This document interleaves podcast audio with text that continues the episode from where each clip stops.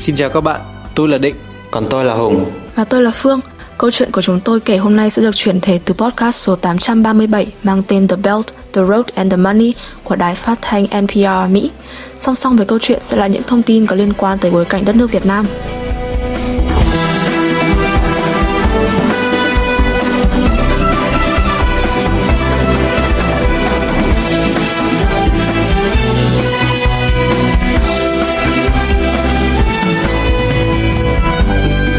Tôi sẽ kể cho các bạn nghe về câu chuyện của Hà Chí Bình để thấy được cách mà các quốc gia lớn nói chung hay Trung Quốc nói riêng tận dụng thế mạnh của mình để tác động tới tình hình trong nước của các quốc gia nhỏ hơn. Để giữ nguyên sự thú vị của câu chuyện, tạm thời tôi sẽ chỉ tiết lộ Hà Chí Bình từng là một gương mặt thân quen ở những hội nghị quốc tế liên quan đến kinh tế, chính trị. Không ai biết rõ ông làm gì, chỉ biết ông điều hành một viện nghiên cứu chính sách cực khủng. Ông này đã bị ép bi ai ghé chơi nhà vào tháng mười một năm hai không một bảy với cáo buộc cố gắng thúc đẩy toàn cầu hóa hai chấm không bằng việc rửa tiền và hối lộ. Luật sư của ông này đã từ chối lên tiếng về sự việc. Theo lời những luật sư khác ở Mỹ, ông Hà đã hối lộ hoàn tiền năm trăm nghìn đô la cho một vị ở Đông Phi. Để tìm hiểu thêm về sự việc, chúng ta sẽ đến Uganda.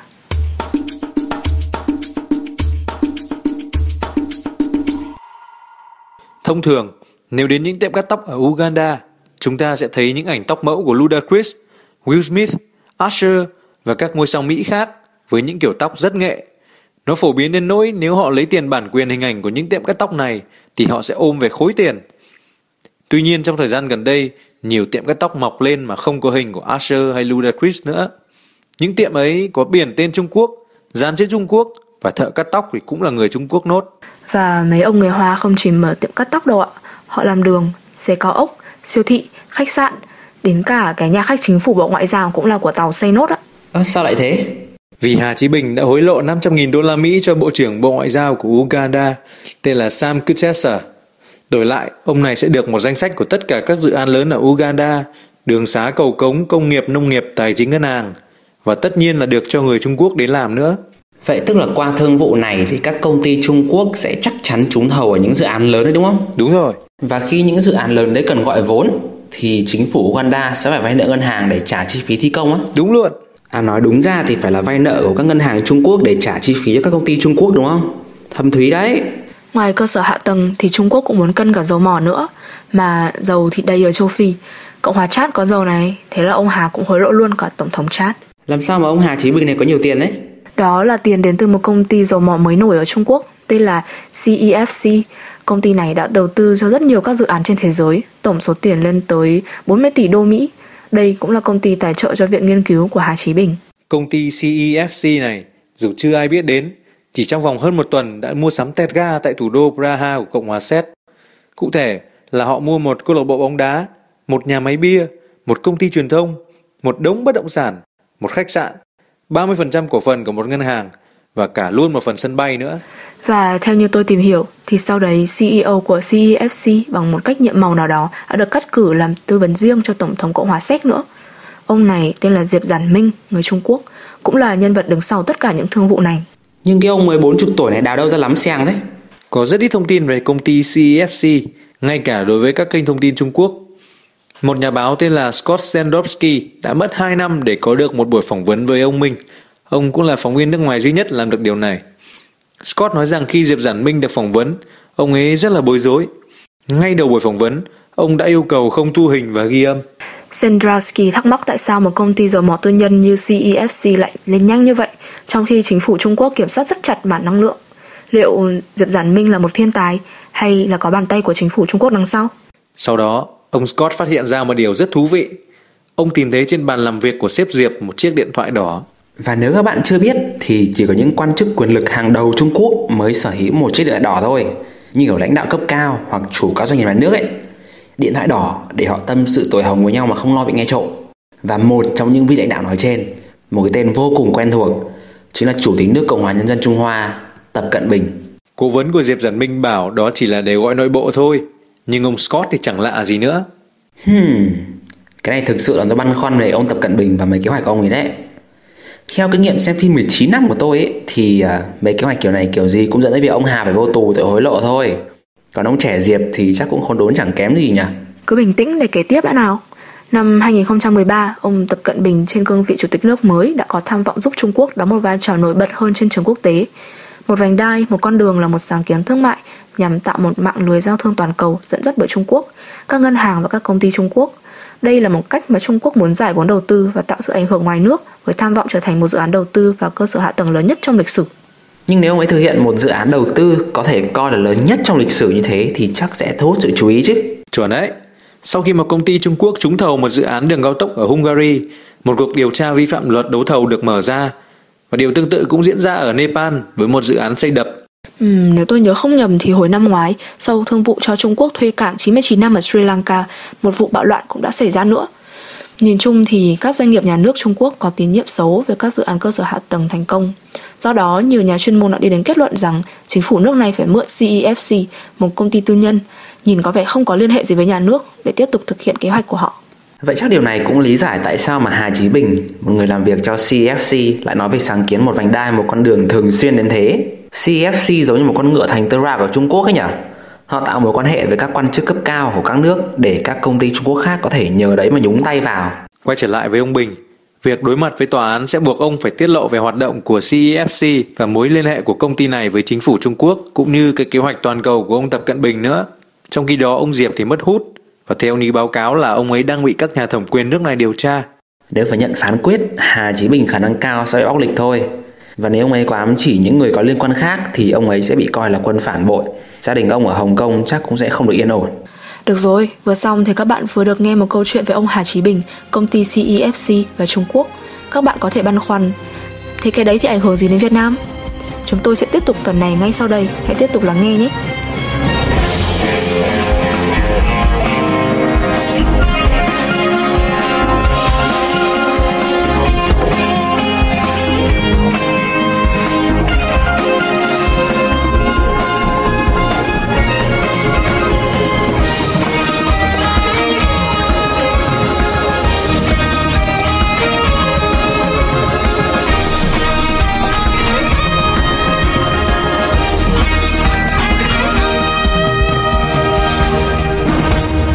Xin chào, chúng tôi đã trở lại rồi đây. Chắc mọi người ai cũng biết đến cái tuyến đường sắt trên cao chạy qua Đồng Xuân Thủy đúng không? Với tư cách là một cựu học sinh trường Trung học phổ thông Nguyễn Hành và sinh viên trường Đại học Ngoại ngữ Đại học Quốc gia Hà Nội thì tôi hề tự tin nói rằng tuyến đường sắt này gắn liền với tuổi trẻ của mình. Vì hết ba năm cấp ba, xong bây giờ lại cả bốn năm đại học nữa. Ừ, mong là thế. Thì ngày nào tôi cũng đi qua và được ngắm mấy con rồng bê tông dài ba trăm mười tám cây số này. Và nói chắc cũng chẳng ngoa nếu mà so sánh tiến độ thi công mạng lưới này với sự phát triển về mặt thể chất của tôi luôn. Đó là qua sáu năm từ cấp ba đến giờ, chẳng có nhiều thay đổi mấy. Nói đến đây chắc cũng không ai ngạc nhiên, mà thậm chí phần lớn mọi người đều đã biết hết rồi. Đây là một công trình do nhà thầu Trung Quốc thi công. Ban đầu, dự án dự kiến được khởi công vào năm hai nghìn không trăm lẻ sáu và đưa vào hoạt động năm hai nghìn không trăm mười. Tuy nhiên, mãi đến ngày chín tháng tám vừa rồi mới có buổi chạy thử đầu tiên. Đại diện các nhà thầu cam kết có cố gắng đảm bảo tiến độ đề ra để tuyến metro khai thác thương mại vào năm hai nghìn không trăm hai mươi mốt. Nói gì thì nói, thấy mới tin, lần này thì càng không tin. Vì Bộ cùng nhà thầu nước ngoài đã thông báo lùi thời gian dự kiến đưa khai thác đến bốn lần rồi. Hầu như mỗi lần lùi tiến độ, tổng thầu đều chìa ra cái hóa đơn tăng vốn đầu tư, tăng mãi, tổng dự toán bây giờ đội thêm sáu mươi phần trăm so với gần một tỷ đô la Mỹ vốn ban đầu. Ấy là còn chưa nói đến việc trả nợ và tiền lãi vay đấy. Ngay khi tàu chưa lăn bánh, phải trả nợ Trung Quốc sáu trăm năm mươi tỷ đồng một năm. Nếu áp mức lãi suất tiền vay rẻ nhất là ba phần trăm thì mỗi ngày dự án này phải trả lãi một phẩy hai tỷ đồng. Chưa biết hiệu quả kinh tế xã hội mang lại như thế nào. Nhìn vào con số nợ này thôi đã đủ thấy ngất.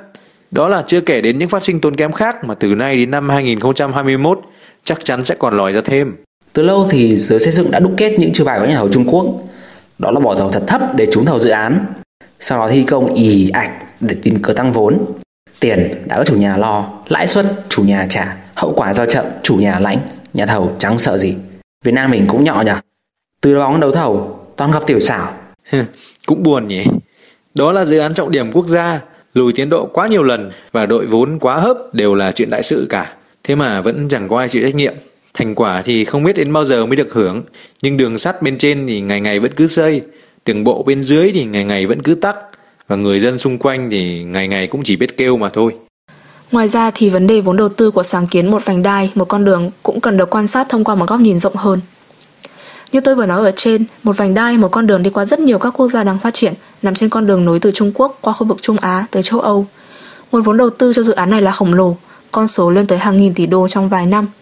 Rất nhiều quốc gia đã phát triển cảm thấy hấp dẫn với những khoản vay hời của Trung Quốc, hay luôn được tạo niềm tin với các dự án cơ sở hạ tầng có triển vọng thúc đẩy kinh tế ở nước sở tại. Tuy nhiên, khi Trung Quốc rót vốn đầu tư vào các dự án cơ sở hạ tầng của các nước này, nhiều quốc gia không có khả năng chi trả. Lấy ví dụ, dự án đường sắt bảy tỷ đô của Lào. Nước này đã phải lấy tài nguyên quốc gia làm tài sản thế chấp. Bên cạnh đó, dự án đường sắt cũng không tạo nên được lợi ích kinh tế cho Lào như Trung Quốc đã hứa hẹn. Nhưng nếu những dự án của sáng kiến này được triển khai trong lĩnh vực Việt Nam thì liệu chúng ta có khả năng đáp ứng nhu cầu về vốn không nhỉ? Vì trên thực tế tôi thấy thì Việt Nam cũng đã phải đầu tư cho các dự án thầu ở Trung Quốc nhiều rồi mà. Và cũng không ít dự án đội vốn, chậm tiến độ, thậm chí bỏ ngỏ nữa. Cũng về vấn đề vay vốn Trung Quốc thì ở Việt Nam đang xảy ra tình trạng thất nghiệp trên diện rộng ở một số nơi mà nguyên nhân được cho là Trung Quốc bán phá giá hàng hóa, giết chết sản xuất trong nước và do quá nhiều lao động từ Trung Quốc tới làm việc cho các dự án của họ. Nhiều dự án tương tự khác thực tế giống như một điều kiện thuận lợi để Trung Quốc vơ vét tài nguyên, đặt nhà máy, nhân công giá rẻ hay một kênh để xuất khẩu hàng hóa tồn kho, đủ thể loại thay vì tạo lợi ích kinh tế cho Việt Nam. Ngoài ra, bẫy nợ về kinh tế cũng luôn gắn với những ràng buộc về lợi ích về mặt chính trị nữa. Câu chuyện của ông Hà Chí Bình với Thủ tướng Uganda và Thủ tướng Chad kể trên là một ví dụ tiêu biểu đấy. Những nghiên cứu khác về sáng kiến này cũng chỉ ra rằng nó thường liên quan đến lợi ích nhóm của những người làm chính trị. Trên thực tế, ở Myanmar và Campuchia, phần lớn các doanh nghiệp nhà nước hợp tác với công ty Trung Quốc làm đặc khu kinh tế đều có mối quan hệ chặt chẽ với lãnh đạo đảng cầm quyền. Thực ra thì tôi nghĩ ở Việt Nam cũng có không ít những lời đồn đoán đâu, bởi vì các nhà chính khách nước ta đi đêm với Trung Quốc ấy. Tôi nghĩ cái này cũng hoàn toàn võ đoán thôi, nhưng cũng không hẳn là không có cơ sở. Do mối quan hệ địa lý khách quan của Việt Nam với Trung Quốc, nền kinh tế và chính trị nước ta khó mà tránh khỏi những tác động mạnh mẽ, thậm chí là trực tiếp từ quốc gia láng giềng. Khách quan mà nói thì Việt Nam từ xưa tới nay luôn có chủ trương thực hiện công tác đối ngoại một cách linh hoạt, mềm dẻo, không bao giờ ngả hẳn về một phe cánh nào. Ta vẫn luôn và sẽ luôn tranh thủ những điều kiện quốc tế thuận lợi để tạo điều kiện phát triển kinh tế, mở rộng hợp tác với bất kỳ quốc gia nào trên cơ sở hòa bình, ổn định. Chắc hẳn các bạn cũng vẫn còn nhớ về đường chín đoạn hay đường lưỡi bò mà từng gây tốn nhiều giấy mực đúng không ạ? Có ai thắc mắc là sao những năm gần đây không thấy nó còn được báo chí hay là dư luận nhắc đến không? Hóa ra, vấn đề tranh chấp chủ quyền ở Biển Đông này cũng có mối quan hệ mật thiết với sáng kiến một vành đai, một con đường ở Trung Quốc. Con đường tơ lụa trên biển thế kỷ hai mươi mốt của Trung Quốc cũng hướng tới châu Á, Thái Bình Dương, đồng thời giúp nước này hiện thực hóa mục tiêu cường quốc Hải Dương, ảnh hưởng trực tiếp tới lợi ích của nhiều quốc gia trên thế giới, đặc biệt là đối thủ hàng đầu của Trung Quốc là Hoa Kỳ. Con đường này chính là phần đường trong sáng kiến một vành đai, một con đường, còn vành đai thì nói tới sự phát triển của hệ thống đường sắt trên đất liền. Kiểm soát Biển Đông là chiến lược trọng yếu của Trung Quốc để triển khai mục tiêu xây dựng nước này trở thành cường quốc biển. Vì vậy, con đường tơ lụa trên biển sẽ giúp hợp thức hóa sự hiện diện và khống chế của Trung Quốc tại Biển Đông. Điển hình là thành phố Tam Sa, trong đó đảo Phú Lâm sẽ là cơ trục chính, bước đầu đã được ghép vào ý tưởng con đường tơ lụa trên biển. Ngày hai mươi mốt tháng sáu năm hai nghìn không trăm mười hai, Quốc hội Việt Nam đã thông qua Luật Biển Việt Nam, trong đó mô tả quần đảo Hoàng Sa và quần đảo Trường Sa là trong phạm vi chủ quyền của Việt Nam. Chính quyền Trung Quốc nào là mạnh mẽ phản đối này, xong lại kiên quyết phản đối nữa. Và theo Thứ trưởng Ngoại giao Trung Quốc Trương Chí Quân, hành động đơn phương của Việt Nam đã phức tạp hóa và leo thang vấn đề, vi phạm đến sự đồng thuận của các nhà lãnh đạo hai quốc gia cũng như tinh thần của tuyên bố về cách ứng xử của các bên ở Biển Đông, viết tắt là đê ô xê.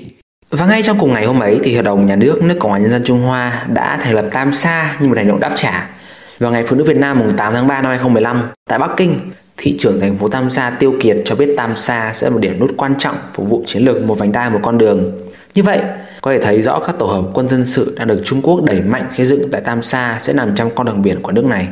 Khi nhắc tới ASEAN và khu vực Biển Đông, chắc ai cũng lại được gợi nhớ đến những chính sách của Trung Quốc đã thực hiện trên khu vực này và ảnh hưởng của nó tới kinh tế và những lĩnh vực khác trong đời sống xã hội Việt Nam.